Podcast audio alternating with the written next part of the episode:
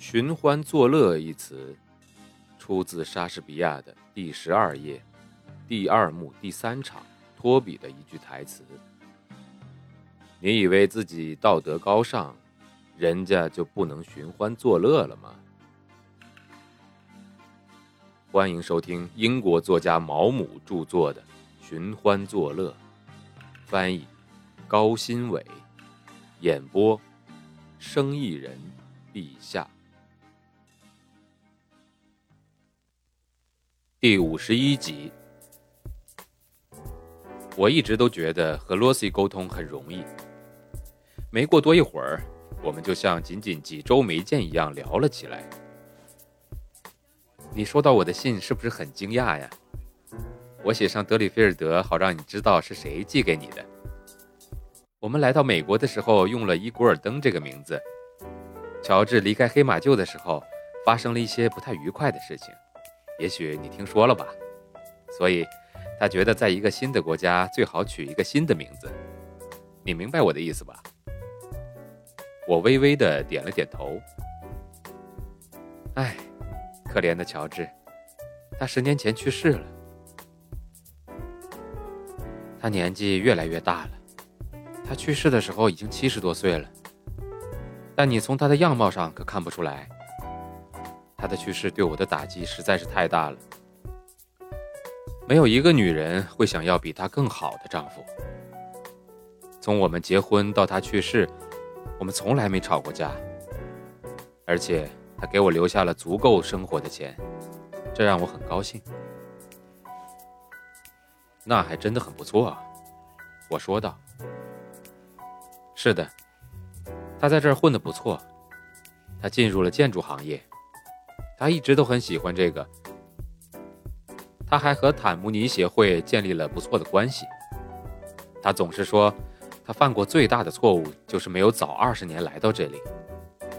他从踏上这片土地的第一天就喜欢上了这个国家，他精力十足，在美国最需要的就是这个。他就是那种在这儿能干成事儿的人。那你你回过英国吗？没有，我从来也没想回去过。乔治以前曾提到过几次，想回去看看。但我们从来没有真的回去过。现在他也去世了，我就更没有回去的念头了。我觉得在纽约待过之后，伦敦对我来说一定是既死气沉沉，又能勾起很多感触的地方。我们以前住在纽约，他去世之后我才搬到这儿来的。那你为什么选择杨克斯呢？哎，我一直其实挺喜欢这儿的。我之前一直跟乔治说，如果我们退休了，我们就来杨克斯住吧。这对我来说有点像英国，梅德斯通或者是吉尔福德一类的地方。我不禁笑了起来。不过我明白他的意思。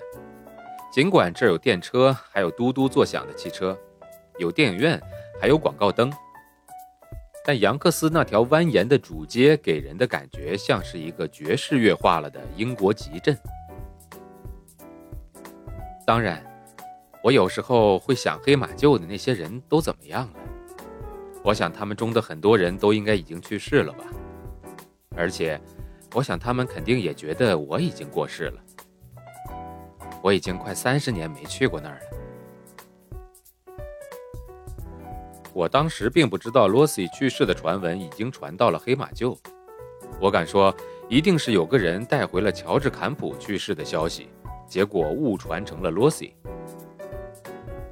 我想这儿没有人知道你是爱德华·德里菲尔德的第一任妻子吧？哦，没有。要是让他们知道的话，记者们就会像一窝蜂一样在我门口嗡嗡叫了。你知道吗？有的时候我真忍不住发笑。我在外面打桥牌的时候，他们会聊起泰德的作品。在美国，他们对他喜欢的简直不得了。我自己却不怎么喜欢他的书。你是一直都不是特别喜欢小说，对吧？我以前比较喜欢读历史，但我现在没有太多时间读书了。我喜欢周日。我觉得这里的星期日的报纸很好看，英国就没有这种东西。当然了，我也经常打桥牌，我特别爱打合约桥牌。我记得当时我还是个孩子的时候，我第一次见到罗西，他玩惠斯特卡牌的那种不可思议的技巧，给我留下了很深刻的印象。我觉得我知道他是哪一种桥牌玩家，快速、大胆而且准确，是一个好的伙伴，同时也是一个危险的对手。你肯定会对这里在泰德去世的时候的轰动感到吃惊的。我知道他们很喜欢他。但我从来没有意识到，他们将他当做一个大人物来看待。报纸上全都是他的报道，还有他的照片和费恩别墅的照片。他总是说他希望有一天能够住到那儿去。可是他为什么会和那个医院护士结婚呢？我一直都觉得他一定会娶了巴顿特拉福德夫人，而且他们一直没有孩子，对吧？啊，是的，没有孩子。泰德一定想要几个小孩子的。我在生过一个孩子之后不能再怀孕，这对他来说是个很大的打击。什么？我不知道你还有过孩子。我惊讶地说：“哦，是的，这就是为什么太太会跟我结婚。但我生这个孩子的时候很困难，医生说我不能再生了。那个可怜的小家伙，如果他活了下来。”我想，我就不会跟乔治私奔了。孩子去世的时候只有六岁，她真是个可爱的小女孩，就像一幅画一样漂亮。可是我从来没听你提起过她。当然，没有说过。谈到他会让我受不了的。他得了脑膜炎，然后我们送他去了医院。他们让他住在一个单间里，让我们陪着他。我永远也忘不了他所经历的，喊叫着，永远都在叫，但是没有人可以帮他。罗西的声音哽咽了，就是在德里菲尔德在《生命之杯》中所描写的那样吗？是的，我一直都觉得泰德很奇怪，他和我一样，总是连提起这件事都受不了。但是他却全写下来了，他什么都没有遗漏，甚至当时没有注意到的小事情，他都写进去了。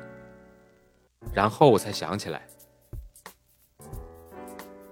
你一定以为他铁石心肠，但其实他不是的，他跟我一样难过。当我们一起回家的时候，他会像一个孩子一样痛哭。他真是个怪人，不是吗？正是《生命之杯》那本书在社会上引发了抗议的热潮，而且正是那孩子的死和那之后的章节，尤其让德里菲尔德受到了最恶意的谩骂。我很清楚地记得那些描述，实在是令人悲痛。他的文字中没有一丝的伤感，并不会引出读者的眼泪，反而会引发他们的愤怒。为什么这样残酷的痛苦要加在一个小孩子身上？你感到上帝在最后的审判日才会对此做出解释？那是一段非常震撼的文字。但如果这件事是在现实生活中发生的，那么那之后的情节也是真实的吗？正是之后的那段情节，让19世纪90年代的公众大为震怒。也正是这段内容被批评家们谴责为不仅仅是不体面，而且是难以置信的内容。本章节演播告一段落，感谢您的收听，欢迎订阅。